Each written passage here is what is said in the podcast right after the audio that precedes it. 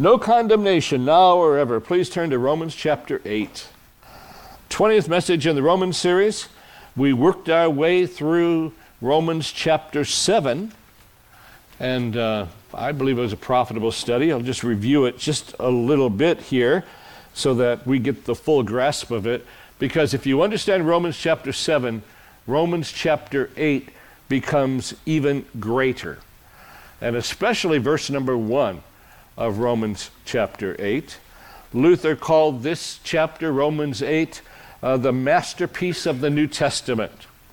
And uh, almost all commentators I read had something to say like that, uh, extolling the virtues and the things to be learned here as we really kind of sum up uh, all of Romans chapters 1 through 7, especially Romans chapter 7, and then move on into high ground here in Romans chapter 8. But let's remember where we were in chapter 7, as we just reviewed two weeks ago from Romans 7 13 through 25. And I put it on your outline there just so you can help refresh yourself. The law shows the Christian our sin so that we will flee to Christ. There are those that despise the law. There's no reason to despise the law of God. The law of God is good and right. The law of God tells us what is good and right. And if we're talking about the Ten Commandments, we're talking about the law of God that flows from the very nature and person of God Himself. Okay. So the law shows the Christian our sin. So we'll flee to Christ. Of course, that's how we become a Christian, as He transforms our heart and life and enlightens us. So that's the law of work.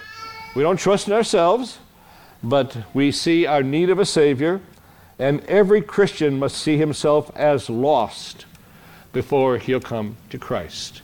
That's the work of the law. But the law also has an effect on the lost that never come to Christ, or the lost before they come to Christ. The law will sometimes make men worse and make them rebel and do even greater horrible things.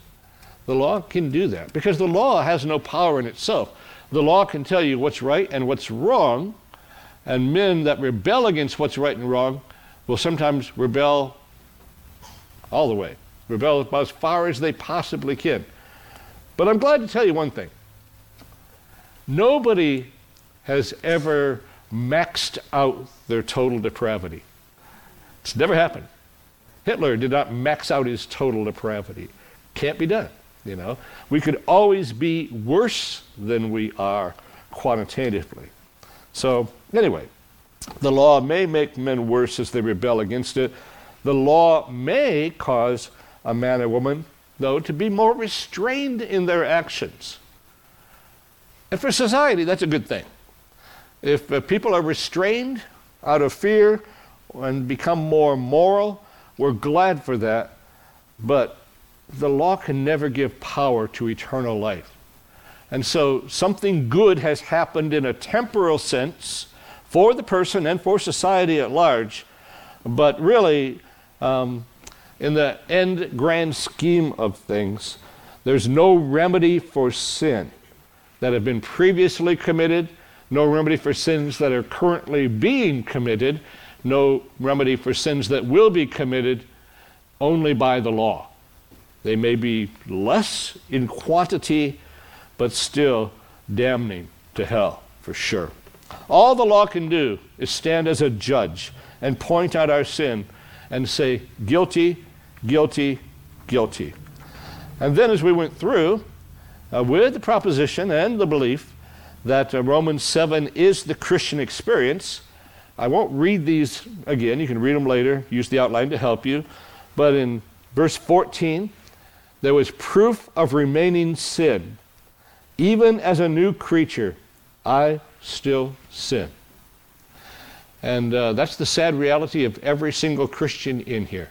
You know, um, if if you are perfect and never have sinned any longer in the last, let's say, well, 20 years, you may stand now, and uh, we will ask you the secret of your your great perseverance. You know, and I don't see anybody standing. Okay, well, yeah. Why? Why? Because we sin. We still sin. Okay? And uh, his righteousness imputed to us but it's not infused into us, so to speak. And we'll talk about that in just a moment, what I mean by that. Verse 15 proof of Christianity is a new motive. A new motive. We have desires we never had before. We want to love God. We want to serve God. We want to obey God. That is what God has done for us. That's the change that He's made in regeneration. So, proof of true Christianity is a new motive. And then, proof of true Christianity is a new battle. And this is the battle that you are fighting and the battle that I'm fighting, Christian friends. If you're lost, you're not fighting a battle. You've already capitulated and given in to the wicked one. Okay? So if you're lost, there's no battle. But for the Christian, true Christian, there's a new battle. A battle we never used to have. We're strugglers. And as Christians, too often we find ourselves falling back into the same old pit with some persistent sin or just plain remaining sin and then despising ourselves for it. But that brings us to today, and I will read verse 24, 724. Oh, wretched man that I am, who will deliver me from this body of death? And wouldn't it be horrible if that was the end of the book of Romans? Just boom. Paul quits writing. That'd be a horrible place to end. No. I thank God. Through Jesus Christ our Lord, so then, with the mind, I myself serve the law of God, but with the flesh, the law of sin, that law is in a principle sense, okay? There is therefore now no condemnation to those who are in Christ Jesus. Oh, amen. That's right. Amen. What a blessing to see that. To come out of the darkness, out of the reality that I still sin even though Jesus Christ is my Savior and I love Him and He's changed me and great things have happened, I still find remaining sin that causes me to cry out, Oh, wretched man that I am. Who will deliver me from the body of death? It's the Lord Jesus Christ who will deliver me. And not only He will deliver me, and He will deliver you, Christian friend, right now, today there is no condemnation to those who are in Christ Jesus. Say, but I deserve condemnation. No, no, you don't. You don't deserve condemnation because Jesus Christ took your penalty. You don't deserve con- condemnation. So, this is the great hope. This is the great promise. We shall be absolutely victorious in glory, it's true. But today we're strugglers. Tomorrow we'll be absolutely happy. Tomorrow we'll be absolutely holy. Tomorrow we'll be absolutely perfect. Today we're strugglers, but before God and His throne, because of the work of Jesus Christ, there is therefore now no condemnation. And then there's a qualification. There's always a qualification. You know, there always is. No condemnation to those who are in Christ Jesus. In Christ. That's the point. And, and the chapter opens that way, and the chapter ends that way too. Look at the end of Romans chapter 8, talking about no height, no depth, no nothing that can separate us from the love of God, which is in Christ Jesus our Lord. It begins within Christ, it ends with in Christ. That's His great work for us. It's all about Him. You know, the Roman Catholic Church um, has a great error, a tremendous error. It's the error that is enough to damn a soul to hell. Uh, there are Christians within the Roman Catholic Church, I believe that there are, but they have to sub they have to actually go around their church's own doctrine to be able to do that. They have to believe in Jesus Christ, just like everyone has to believe in Jesus Christ and trust Him alone. If you really follow Roman Catholic doctrine, you can't do that. Because the Roman Catholic Church teaches justification by infused grace. That, that's what they teach. They teach justification by infused grace they argue that grace is infused into us by God and the church, so it must be worked out of us and thereby we actually save ourselves. Now, yeah, I know. I took a, a lot of liberty there to, to say it that way, but I just distilled down what they believe. And many of our fr- evangelical friends, unfortunately, are really kind of saying, you know, Catholic Church, it's not really so bad. You know, when you really think about what they're doing, it's actually pretty good. And uh, they'll even call the Roman Catholic Church a Christian church, you know. Well, you can see why. Because many of our evangelical friends, as we saw in the 10 o'clock hour, um, believe that uh, God gives all men the ability of free will where they can basically save themselves by making a wise choice. Kind of the same thing when you come right down to it. It's just kind of it's another form of self-salvation. No, there's only one Savior of sinners, the Lord Jesus Christ. And for those that are in Christ, there is now no condemnation. I don't think Paul could have even said it stronger. I don't know how he would say it stronger than there is therefore now no condemnation. Now that's piling up the words so that we see exactly what, what, do, what do you mean, Paul? No, no, we should see it. We should be able to figure out what it is that he's saying to us. You know, no condemnation for my past sins. Justification says not guilty. We're talking about justification right now. Justification says not guilty. No condemnation for my present sins because of justification and the work of Jesus Christ. Not guilty. No condemnation even for my future sins. Not guilty. Well, long, it's kind of a long quote, so I wrote it out for you on the outline. It takes up half the outline. But um, I hope that it is profitable to you. If, I love the book Pilgrim's Progress. Read it many, many times, uh, even taught through it before, and found it to be one of the most profitable studies I've ever done outside of the scriptures, but it's full of scriptures. Why? Um, a tactic that Apollyon, another name for the devil, use, uses to try to defeat Christian and discourage him and have him quit is given here. If you know the book, you, you know that uh, what Apollyon is saying is basically true. He roars it out to Christian, and it's true. And this is what he says. In old English language, I didn't try to change it. To Christian, he says, Thou didst faint at first setting out, when thou wast almost choked in the Slough of Despond. And slough is a miry pit that, uh, that uh, actually Christian, or the Christian, when he was, when he was pilgrim, fell into. Thou didst attempt wrong ways to be rid of thy burden, whereas thou should have stayed till thy prince had taken it off. Thou didst sinfully sleep and lose that choice thing. Thou wast almost persuaded to go back at the sight of the lions. And when thou talkest of thy journey and of all that thou have seen and heard, thou art inwardly desirous of vain glory in all thou sayest and do.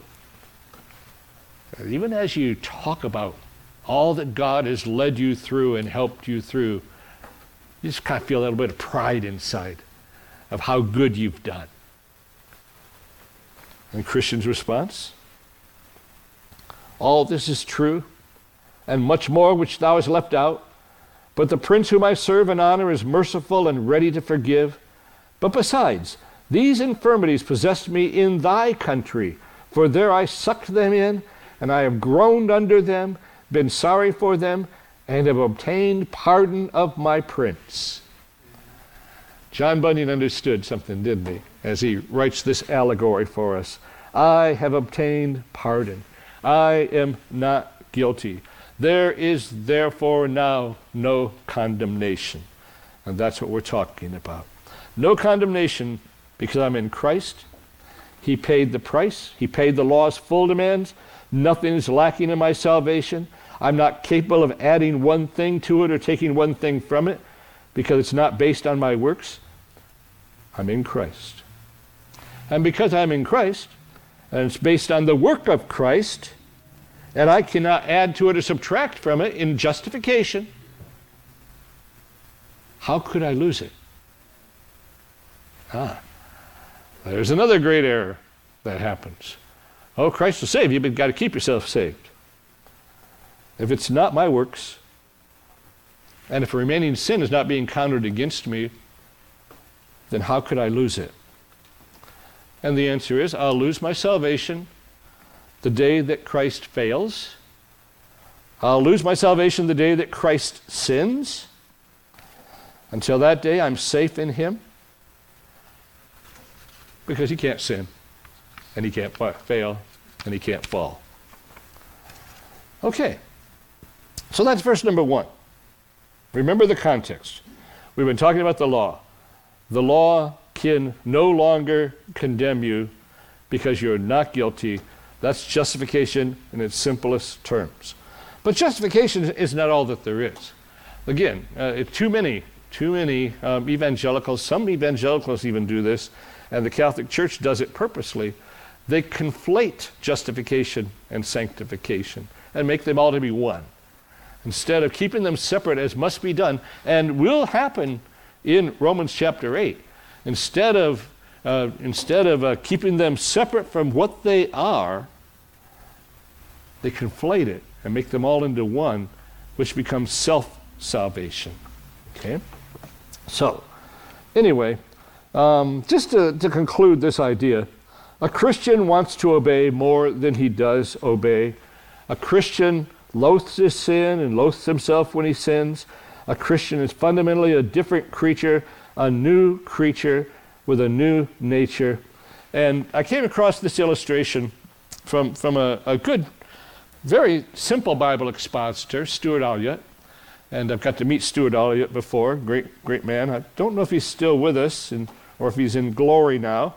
But Stuart Olyott, a, a great preacher from England, has a whole idea, or actually an illustration that I want to use and borrow from him about um, this principle of being really still a sinner, yet no condemnation.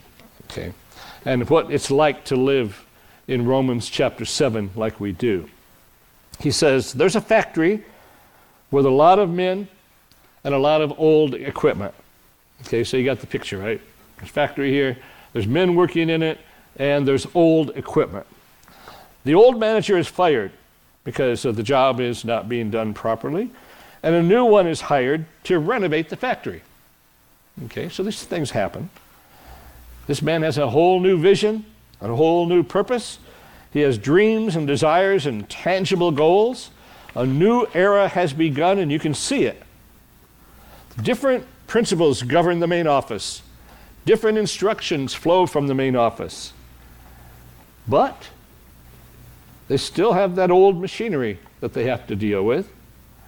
It doesn't put out quite the quality it should. The machines have a tendency to break down. And if that's not enough, they also have the old employees still to deal with. They have a tendency to keep falling back and doing the things the old way. He has to stir them up and try to remind them of the new ways.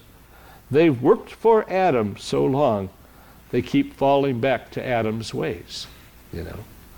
And I hope you can see that uh, the illustration that's being used here, you know. Old machinery still has to be contended with, old habits that are hard to break. They add up to a host of sins that cause temporary setbacks in our sanctification, but cannot touch our justification because we are under new management.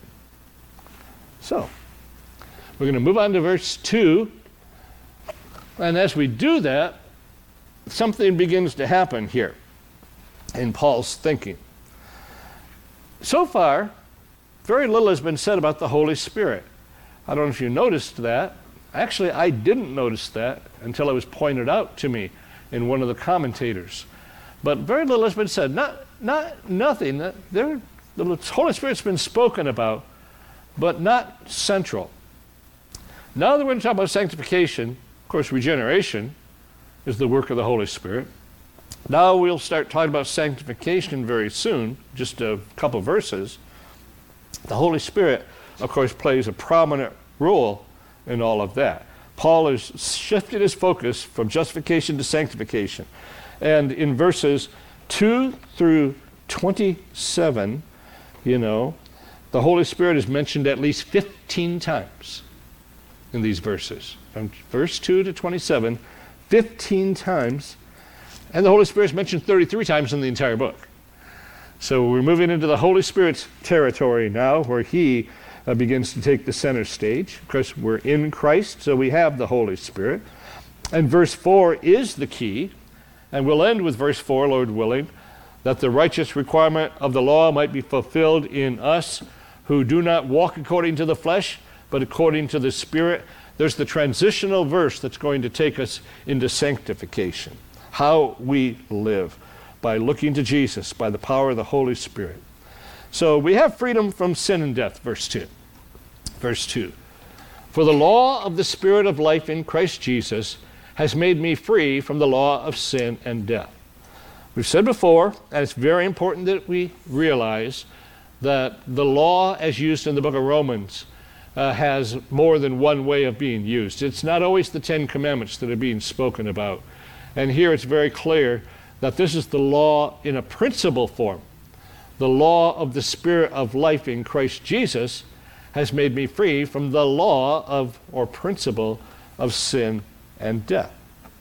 So, verse 2 shows us that Christ and the Spirit do not work at cross purposes, but their aims and goals are one. The Spirit of life is just another way of talking about the Holy Spirit who gives life. The law of sin and death, our condition before salvation, sin was our master, death, eternal death, our destination. These are contrasting laws or principles, and the old law or principle leads to death. Verse 3 For what the law could not do, in that it was weak through the flesh, God did by sending his own Son in the likeness of sinful flesh on account of sin. He condemned sin in the flesh. Now, here's the Ten Commandments what the law could not do, the Ten Commandments. But more importantly, here's the gospel. Did you notice how plainly and strongly the gospel is preached in just that one verse. Look at it again, it's amazing. For what the law could not do, and that it was weak through the flesh, here's the gospel God did by sending his own Son in the likeness of sinful flesh on account of sin. He condemned sin in the flesh. And here is really just showing how careful God is as he writes his word how particular he is, how he uses just the right word and the right concept. In the likeness of flesh. What if he said that? Sent a son in the likeness of flesh. Well, then Paul would be a Gnostic. He wouldn't believe that Jesus Christ was flesh and bone and blood. He says, in the likeness of flesh. He looked like a human being but he wasn't really a human being at all. Something that actually has been taught through the ages and still being taught by some today. In the likeness of flesh would be a tremendous error. But what does it say? In the likeness of sinful flesh. Christ was not a sinful man, but I'll tell you, Christ looked like a regular guy in regards to who he was. And he was just a regular Jewish guy. That's what he looked like. And that's who he was as he walked upon this earth. Of course, he's the Son of God, but veiled in flesh, you see. So that was hidden, you know, excuse me. I don't like pictures of Jesus myself. I just tell you that. that. That's not my thing. I don't think they represent Jesus well. And uh, not only that, but um, Jesus is God, and how we're going to make a representation of, of Him uh, like that. So that's just, that, I just don't like pictures of Jesus myself uh, because of the second commandment. But I will tell you this, and we have some really good artists in the church here that uh, kind of amaze me with what they're able to do, and, and painters even. It's just quite incredible. But in a work of art, isn't it always amazing if it's a religious work of art showing Jesus, you always know who Jesus is. He never looks the same, you know. You know, he looks in all different ways, but you know which person it is that's Jesus in that particular work of art. Now, sometimes it's just blatant. They put a halo on him or something like that, okay, which isn't accurate at all. But often it's just that he's the center of the picture. The picture is all focusing around him. Even if he's not right in the middle of the picture, doesn't have to be in the middle of the picture to be the center of the picture, everything's being focused towards him. Okay. Well, you know, that's pretty much the way that it was. Christ, when he was walking in a crowd, was often picked out of the crowd. The lady that had the issue of blood and uh, actually went out and reached the hem of his garment knew who he was. And so they did know who he was and such like that. Uh, I don't think they understood who he really was, because if they understood who he really was, I don't think they could even stand to, to speak to him face to face. They certainly wouldn't have dared to contradict him and tell him he was wrong. They wouldn't dare have done that if they would have known that they're talking to the Son of God who created the universe and was their creator too, you know.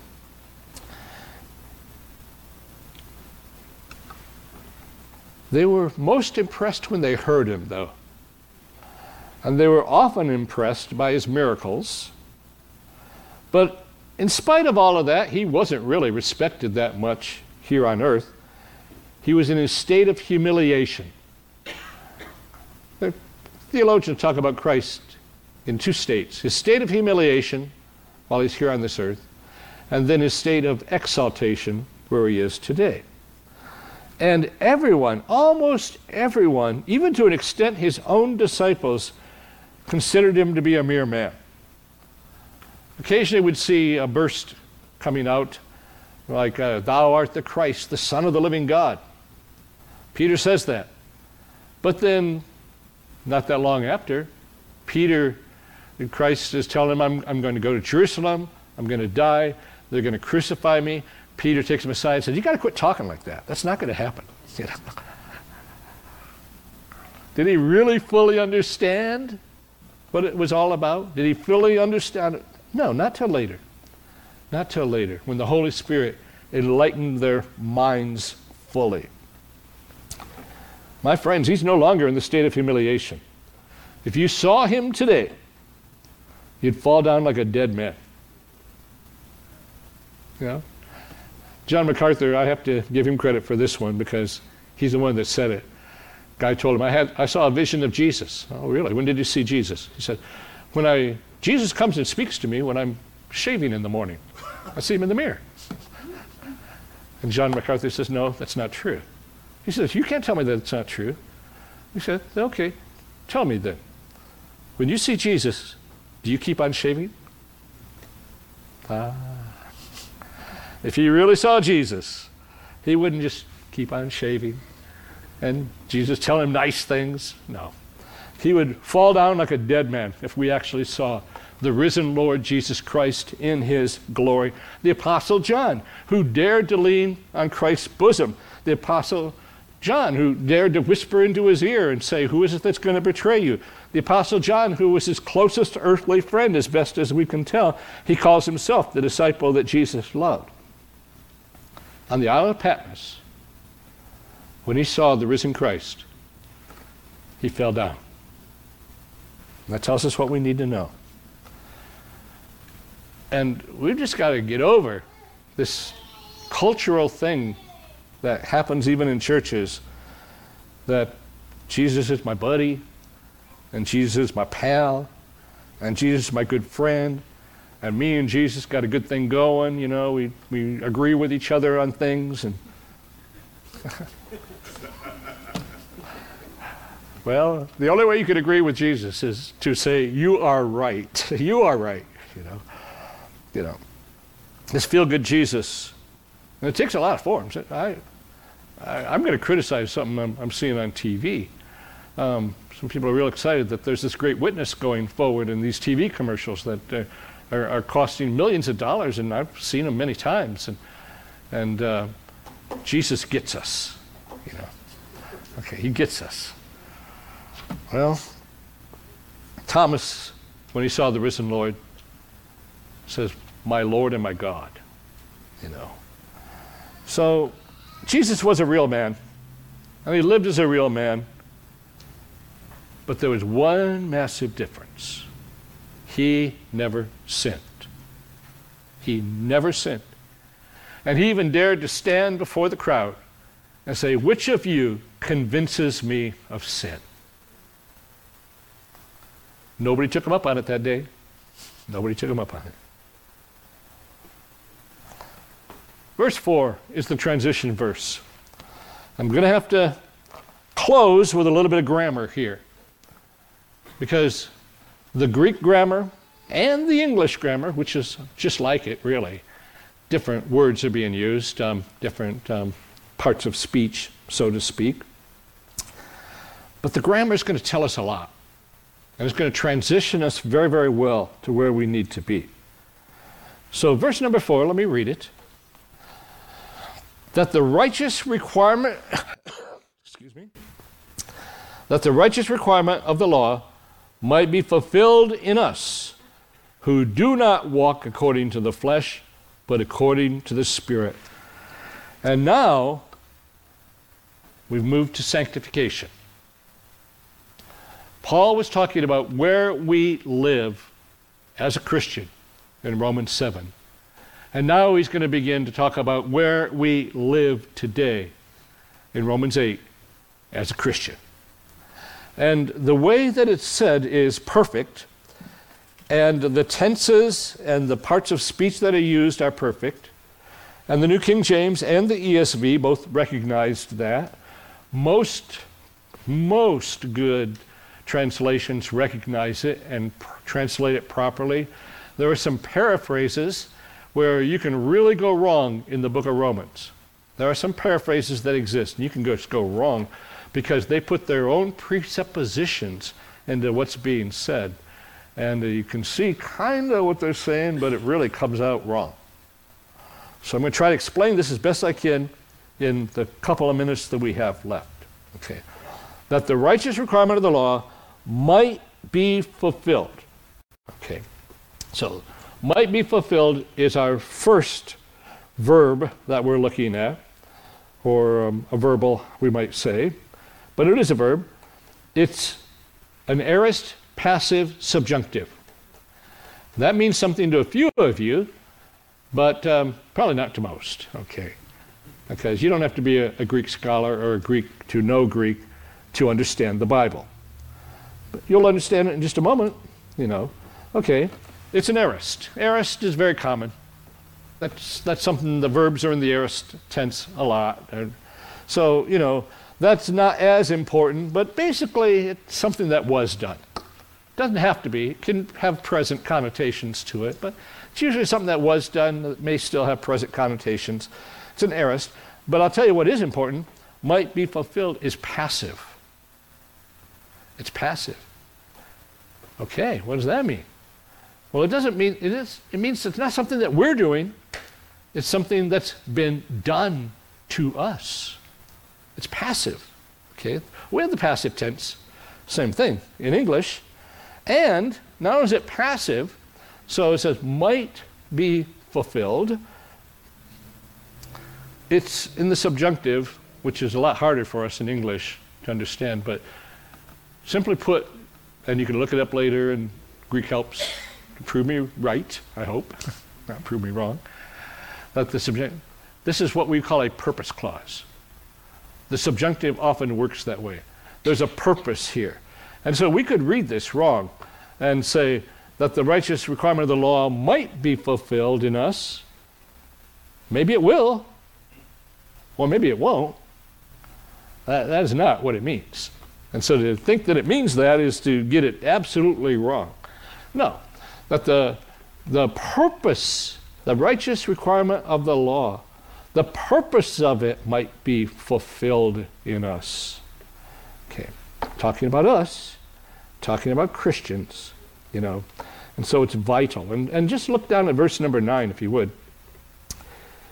But you are not in the flesh, but in the Spirit, if indeed the Spirit of God dwells in you. Okay? So, verse 4 and verse 9 are actually companion verses. We're not going to make it there. We're going to end in verse 4 today. But that the righteous requirement of the law might be fulfilled in us, and there's the passive aspect of it, who do not walk according to the flesh, but according to the Spirit. Okay. Now, it's given in the negative, but um, this is also important too because of what it means. Okay, it's it's active. You know, this is this is active here. Do not walk is a present active participle. So it's a verbal. Okay. And it applies, even though it doesn't say it directly, uh, but uh, the positive is also true. Who do not walk according to the flesh, but walk according to the Spirit. You, you don't do any damage by seeing that it means that. In fact, you do damage if you didn't understand that. Okay. So what we do is we walk in the Spirit. And that is active.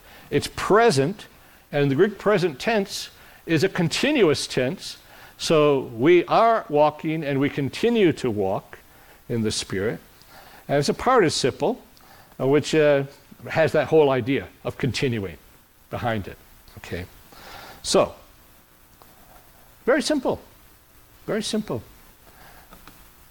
God has done something for us, and now we can do something. Okay? We can walk in the Spirit. We are to walk in the Spirit. We're supposed to walk in the Spirit. In fact, if you don't walk in the Spirit, you're not a Christian. Simple as that. You don't have the Spirit. What's the verse 9 say? But you are not in the flesh, but in the Spirit, if indeed the Spirit of God dwells in you. That's why I say verse 9 is companion to verse 4. Okay, do we walk in the Spirit constantly? Well, we would negate Romans chapter 7, would we? Would we not? But this is what we do. It's what we are to do. It's what we're supposed to do. It's what we want to do. It's the goal. What God has done for us is not up to any kind of debate. Okay? You know, that's not up to any kind of debate because it's in the passive. It's what He has done for us. And because of what He's done for us, this is what we do. And this has brought us to sanctification, where we have responsibilities, where we're to use the means of grace, where we're to look to Christ and fresh look to Christ daily. You know, read the scriptures, attend to the means of grace, worship together on the Lord's Day. Prayer, vital is prayer is just vital to the Christian. Prayer is the breath of a Christian. Again, we can dare say that if you never pray, you don't know him. If you never pray, you don't know him because prayer is vital to the Christian. Do you pray as much as you want to pray? Do you pray as fervently as you want to pray? Do you pray and never become distracted and your mind never wanders and, and you don't find yourself maybe even falling asleep? Well, the flesh is weak. All those things happen to us. But a Christian is known, he's praying, you know, because that's what Christians do. They pray. Lost friend, I'll just say this. I'll conclude with this. I can't put into words how wonderful it is to be a Christian. I cannot begin to tell you the present and eternal joys for those that know Christ. All I can do is just ask you do you know Him? Most people don't. Most people in this world don't know Him. Most people muddle through this world and muddle into eternity alone, without God, without Christ, and without hope. But there was a 90 year old woman that died. And she could hardly say a word. And had been that way for a year. Hardly say a word. Almost like a shell, but there, was, there wasn't a shell. She was still in there. And as she was dying, and given the promise, we'll see you again. Even though we're going to be gone for a week in Tennessee. given the promise, we'll see you again. She says, Yeah. She didn't say yeah, but she said, Heaven. what a great hope. Let's look to the Lord.